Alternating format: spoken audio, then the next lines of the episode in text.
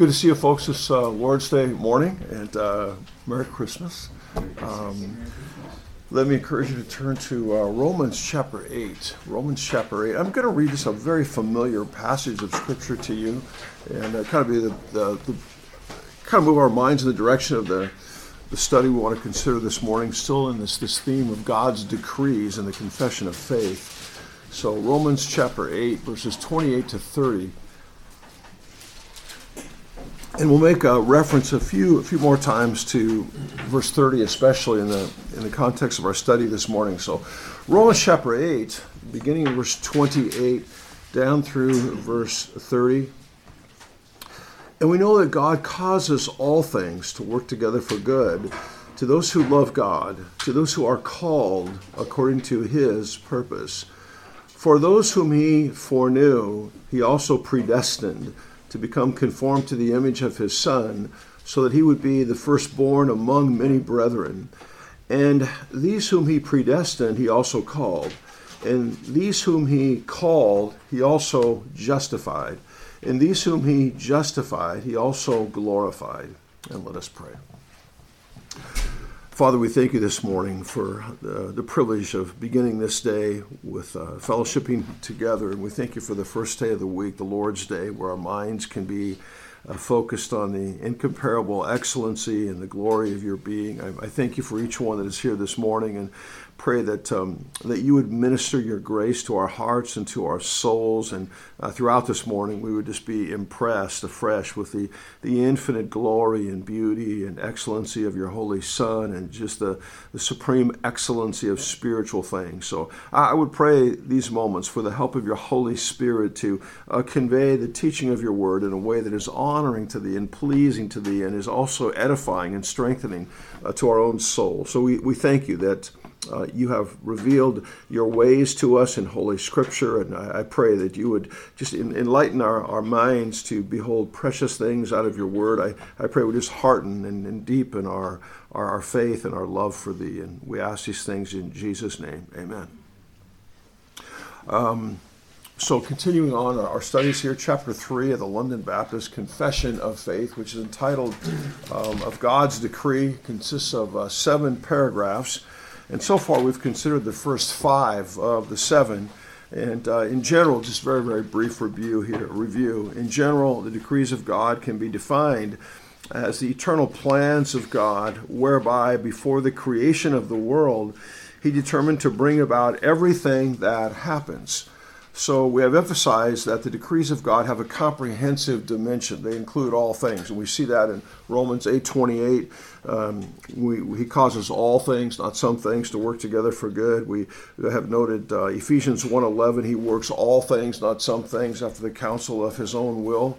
Um, the plans of God include, um, therefore, the unholy motives of unsaved men. And a helpful text in your notes here is uh, Acts 2:23.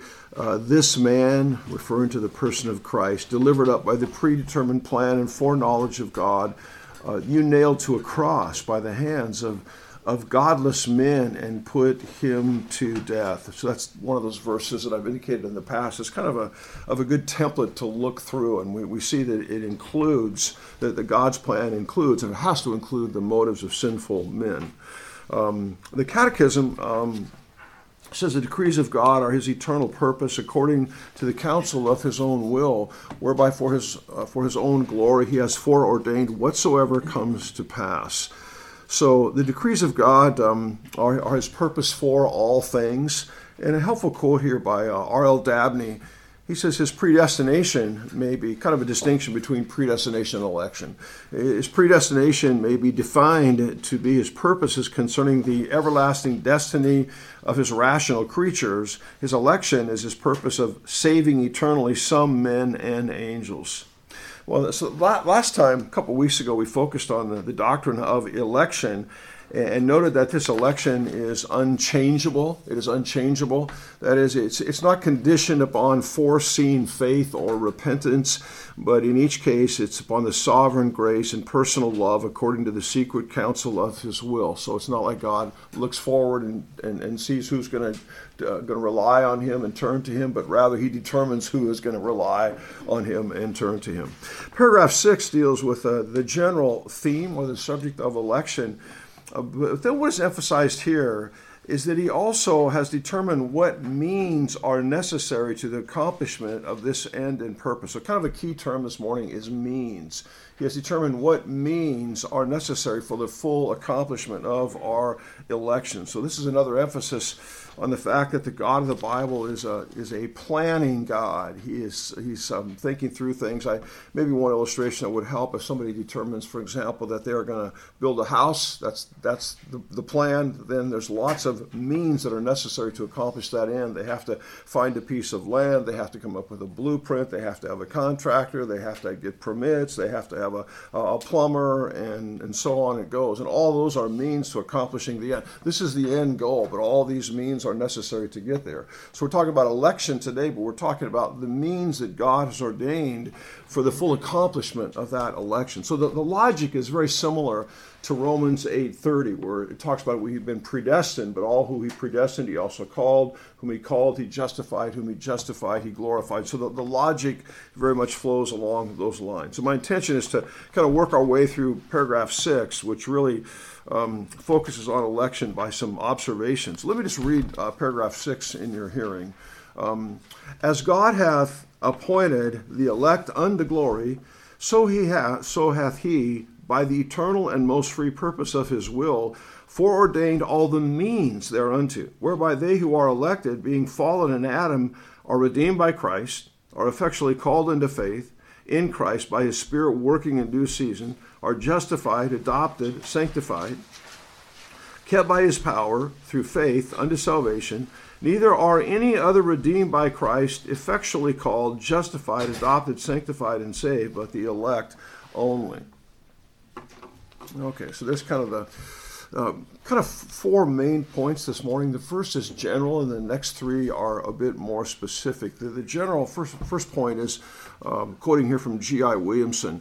Um, as God the Father elected some to everlasting life, so he decreed all the means necessary to the accomplishment of that end. Um, and the paragraph itself begins with these words As God hath appointed the elect unto glory, so he hath by the eternal and most free purpose of his will foreordained, foreordained the means thereunto. Um, I, have indicated Romans 8:30 is very helpful. Um, it, it's not one of the proof texts that's actually found in the confession. Um, but it's helpful to kind of think through it because it helps us to understand how we get from predestination to glorification, the means that God has ordained to the effecting of that end.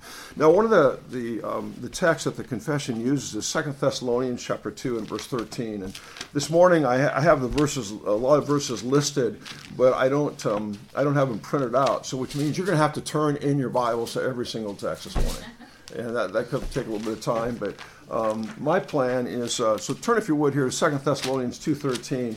My plan is uh, uh when I, I'm going to turn to a verse when I find it. I'm just going to read it because I look out here and see I'm older than everyone here, so you should be able to find the verse faster than I do. Okay, so when I so that's you you should be able to get to it before I do. So we'll just look up several verses this morning. So anyway, Second Second Thessalonians two thirteen. This is one of the texts that the that the uh, confession actually lists in terms of means. But we also, we should also always give thanks to God for you, brethren, beloved by the Lord, because God has chosen you from the beginning for salvation. Notice this through sanctification by the Spirit and faith in the truth. Uh, Charles Wanamaker, a very helpful commentator on um, this particular section, indicates that um, that sanctification by the Spirit and faith in the truth. He described the means by which salvation comes about. So these would be the two means sanctification in the Spirit and faith in the truth. Describe the means by which salvation comes about. It's kind of fascinating here. Let me just read to you how Calvin handles this. Um, he, uh, he refers to these not as means but tokens. He uses the word tokens. Um, it says that Paul meant simply to introduce, in connection with election, those those uh, nearer tokens which manifest to us what is in our own nature incomprehensible. Hence, in order that we may know that we are elected by God, there is no occasion to inquire as to what He decreed before the before creation of the world, but we find uh, in ourselves a satisfactory proof. He has sanctified us by His Spirit. That would be one proof. Enlightened us um, in the faith of his gospel. That would be another proof. So he looks at these as, tokens or indications that one is of the elect. So he puts them in the category, it's, it's more, I guess, in the category of application. Um, so, how do you know that you're elect unto salvation? If there's sanctification by the Spirit, if there's faith in the truth. Okay, now points two, three, and four are, are a little bit more specific and these are th- three of the, the, the means uh, that God has ordained to achieve this election. So these are three of the means. The first one is redemption. The second one is effectual calling. And the third one is being kept by God. So these are the three means that He has ordained for the full achievement or the full fruition of our election. The first one is this, or this is number two, but this is the first means. All of those who are elect are also redeemed by Christ. Everyone who's elect is also redeemed by Christ. Wherefore, they who are elected, being fallen in Adam, are redeemed or purchased by Christ. Williamson elaborates on this point. The Father elected some to everlasting life, so he decreed all the means necessary to the accomplishment of that end. Christ was given to make atonement for the sins of the elect, and the Holy Spirit was given to apply to the elect the redemption accomplished by Christ. The Father planned to save some, Christ died to save them, and the Holy Spirit sees to it that they do actually come to possess salvation. So again, you see the same kind of logic as Romans 8:30. So he's arguing here for a position which indicates that there's a there's an exact correspondence between those who are chosen in Christ before the foundation of the world and those who are redeemed. He redeems those who are elect. He redeems those who have been predestined unto life. It's clear, therefore, that the framers of the confession argue for what is sometimes referred to as, as limited atonement or particular redemption or definite atonement. It's the L in the acronym TULIP. You have total depravity, unconditional election, uh, then limited atonement, irresistible grace, and then perseverance of the saints. And it indicates that the intention or the design of the atonement, the purpose of the atonement, the design of the atonement is for the elect, for those whom the Father has given to the Son. Uh, those who argue for an unlimited view, uh, they see the atonement, uh, excuse me, uh, would view the atonement and, and, affirm that Christ died for all in the same way. The, the, way that I have put it in the past, at least it helps my own thinking process, they would see that Christ died the same way for Judas as he did for Peter. But we would see that there's a design and an intention in the atonement. It's designed particularly for those who are elect, those who have been chosen in him before the foundation of the world. Chapter 8 and paragraph 8 deal more uh, comprehensively with the issue of the atonement. So, in this context, I'm simply going to draw your attention to uh, verses which the confession cites in support of this, maybe a few others, and, not too much comment because I, I, I, think they make the point, or at least I, I find them to be compelling, and you have to be fully persuaded of this in your own mind. I should probably back up a little bit and, and say when we're talking about doctrines of grace, when people move into this realm of thinking, usually this is the last one that they embrace. The others are a little bit more clear. And so I, I don't want to feel like I'm shoving anything down anyone's throat here. You have to be fully persuaded in your own mind, which is good, and uh, be a Berean Christian. But let me just uh, at least share some texts with you, which I, I think are helpful in this direction. First of all, 1 Thessalonians chapter 5 and verses 9 and 10. 1 Thessalonians chapter 5, verses 9 and 10 reads like this um, For God has not destined us, notice that, God has not destined us for wrath, but for obtaining salvation through our Lord Jesus Christ, who died for us, so that whether we are awake or sleep, we will live together with him. And the thought here would be there's a correspondence between uh, verse 9, God has not destined us for wrath. And verse 10, who died for us? Uh, those who have not been destined for wrath are the same ones for whom he died. And so you see a correspondence here between, uh, between the two. Um, and then um, uh, Titus chapter 2 and verse 14. Titus chapter 2 and verse 14, 1st and 2nd Timothy, Titus chapter 2, verse 14. And this is at the beginning of the verse. Um, says, who gave himself for us to redeem us from every lawless deed. And again, I would just, taking that at face value, it has this more restrictive sense. Who gave himself for us, that is the people of God, to redeem us from every lawless deed. Uh, so it seems to me to make a, a, similar point. The scope here seems to be the people of God, not everybody. Um, then Ephesians chapter 5, Ephesians chapter 5 and verse 25. Ephesians chapter 5 and verse 25. Um, husbands, love your wives, just as Christ also loved the church and gave himself up for her. He loved the church and he gave himself up for her. That is for the church. This is a, a, very profound verse, I think, in this discussion, because the point is Christ died not for everybody on the planet, but for the church, uh, for the true people of God, the company of the redeemed, uh, for those whom the Father had given to the Son. And then back to Acts chapter 20, uh, Acts chapter 20, verse 28. Acts of the Apostles, chapter 20, verse 28. This is in the context of Paul's farewell address to the Ephesians, Acts chapter 20, verse 28. He says in verse 27 um, For I did not shrink from declaring to you the whole purpose of God. Be on guard for yourselves and for all the flock, among which the Holy Spirit has made you overseers to shepherd the church of God, which he purchased with his own blood. Uh, this is the first of a few verses that we'll look at, and what is helpful here is we see here the language of achievement who he purchased with his own blood. It's not possibility or hopefully, but it's a language of achievement or the language of accomplishment. And we'll see this in some other other texts as well. So it's not that he made something available, but he purchased the, the church with his own blood. His death is an act of redeeming a particular people. This kind of fits in with what we looked at Matthew 121. She shall bring forth a son.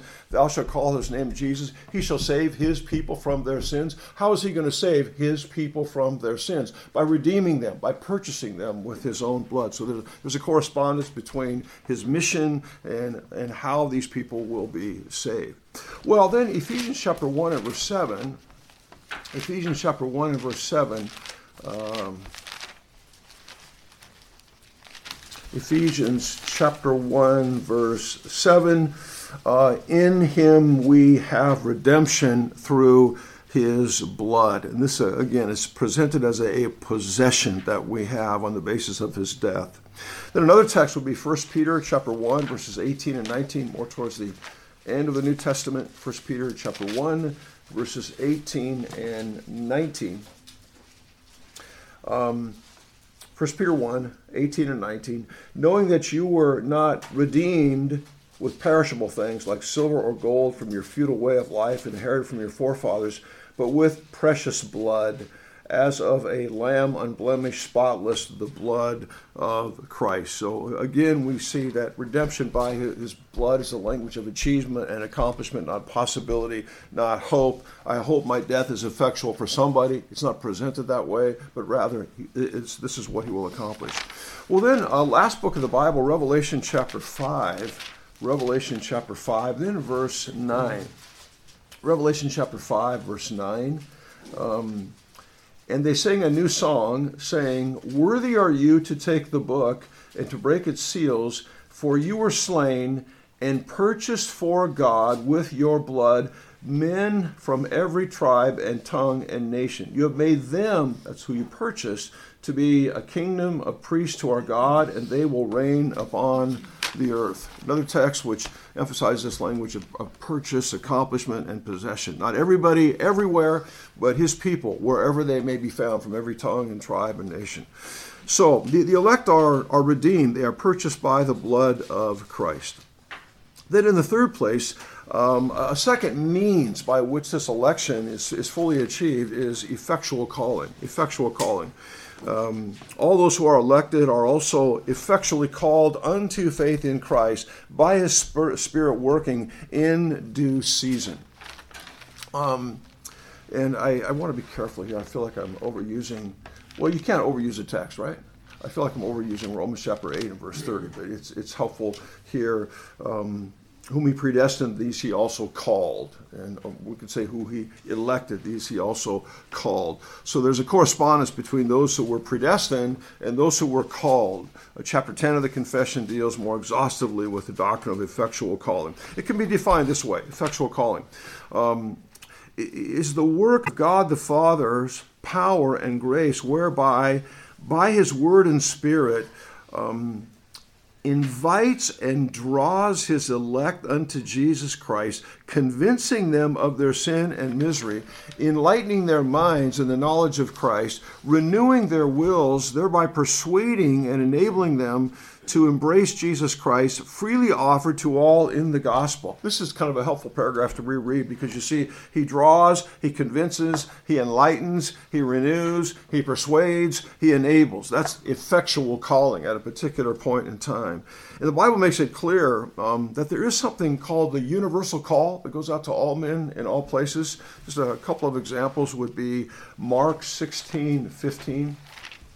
Mark chapter 16 and then uh, verse 15, last chapter of the book, and verse 15 says this He said to them, Go into all the world and preach the gospel to all creation. And then one other example, if you turn, just keep turning to the Acts of the Apostles, chapter 17 and verse 30. Uh, a, a, good a, a, good illustration here of the universal call. It goes to all people in all places. This is Paul's address at Mars Hill. Uh, Acts chapter 17 and verse 30. Therefore, having overlooked the times of ignorance, God is now declaring to men that all people everywhere should repent. That's the universal call. Everybody, everywhere should repent. They are called upon to repent. Now, we all know that multitudes hear the gospel over and over again, even sometimes, and they don't repent. Um, so, effectual calling refers to a particular point in time when God is, is pleased by His Spirit to work and enable them to embrace Christ as Savior. And, and some of the texts that I have listed here, uh, turn, you would, turn if you would to 1 Peter chapter 2 and verse 9.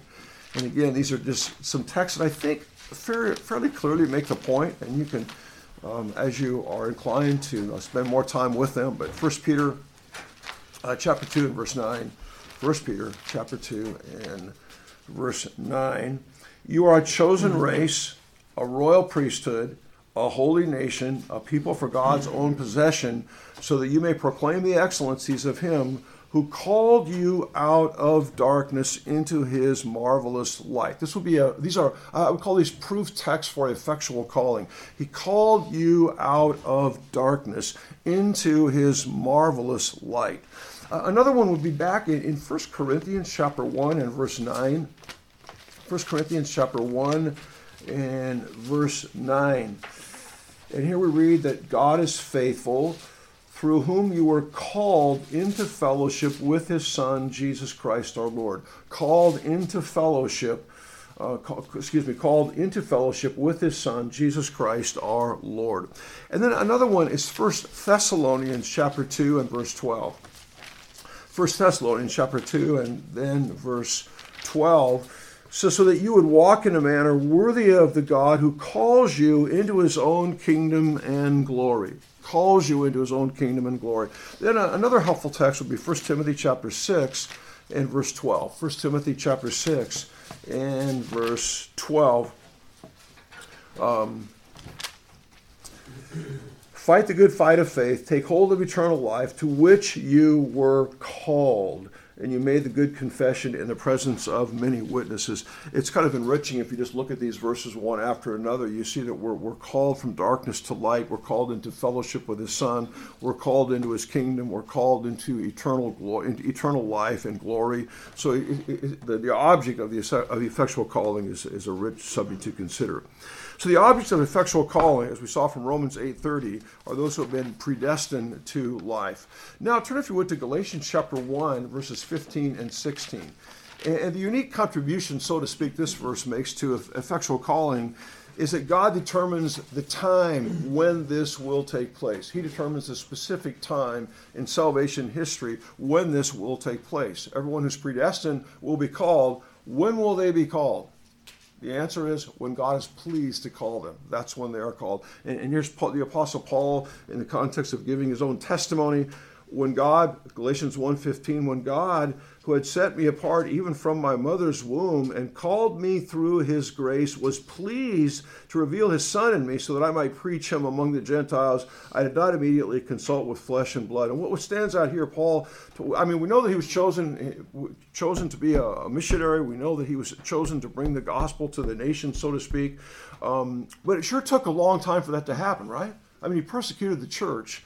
But he, he says right here, what we put together here is it, God called him when it pleased him to do so. And I know the, the illustration that's been helpful for me is he heard Stephen's sermon, and that appeared to have no effect. I mean, he was there and he was all in favor of murdering Stephen. How come he didn't respond to the gospel then? The answer is effectual calling, not just the fact of effectual calling, but the time of effectual calling. And God, it was it was pleased to God to, to call him at a particular point in, in, in time. So um, so the, the means of election and uh, of election being accomplished is effectual calling. One means is redemption, another is effectual calling, and another means of it being fully accomplished is God will keep us. We are kept by God's power. That's number four.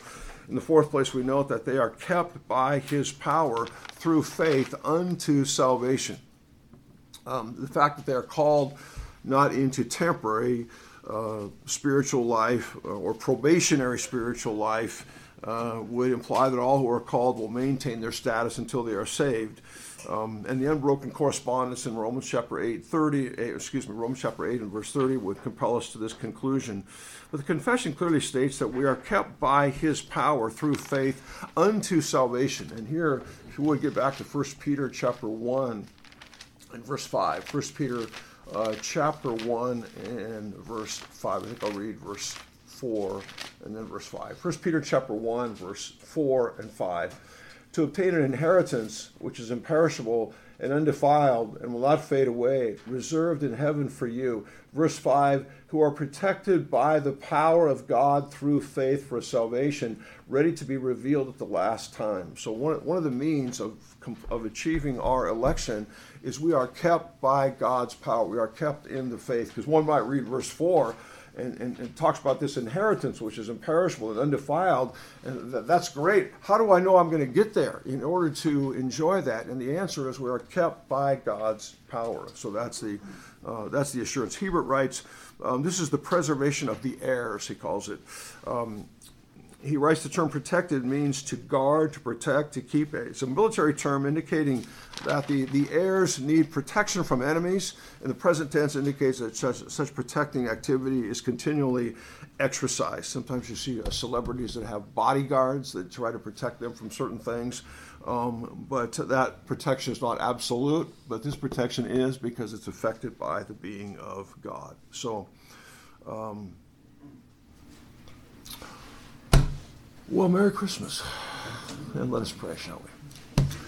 Father, we do thank you uh, for um, salvation, and we thank you for the, the character of the salvation that you revealed to us in the scriptures. And we thank you that you are a, a planning God, an accomplishing God. We're aware of our own frailties. We are aware of our own weaknesses, as the hymn says, prone to wander. So we, we thank you that you accomplish what you determine. We, we thank you that our salvation is in thy hands, and we thank you that as, as Jonah learned, salvation is of the Lord. And, so I, I, I, pray you would take what we have considered this morning uh, about election and its, its fruition and full manifestation, that that would be encouraging to our own souls. And as we would gather together uh, to worship you and praise you this morning, I pray that our our fellowship would be precious and, and sweet, and there would be a, a, felt sense of the person of Christ as we come to worship Thee together this day. So thank you for your many kindnesses to us, and um, continue to direct our, our thoughts and our hearts and our minds toward Thee this morning. We ask these things in Jesus' name. Amen.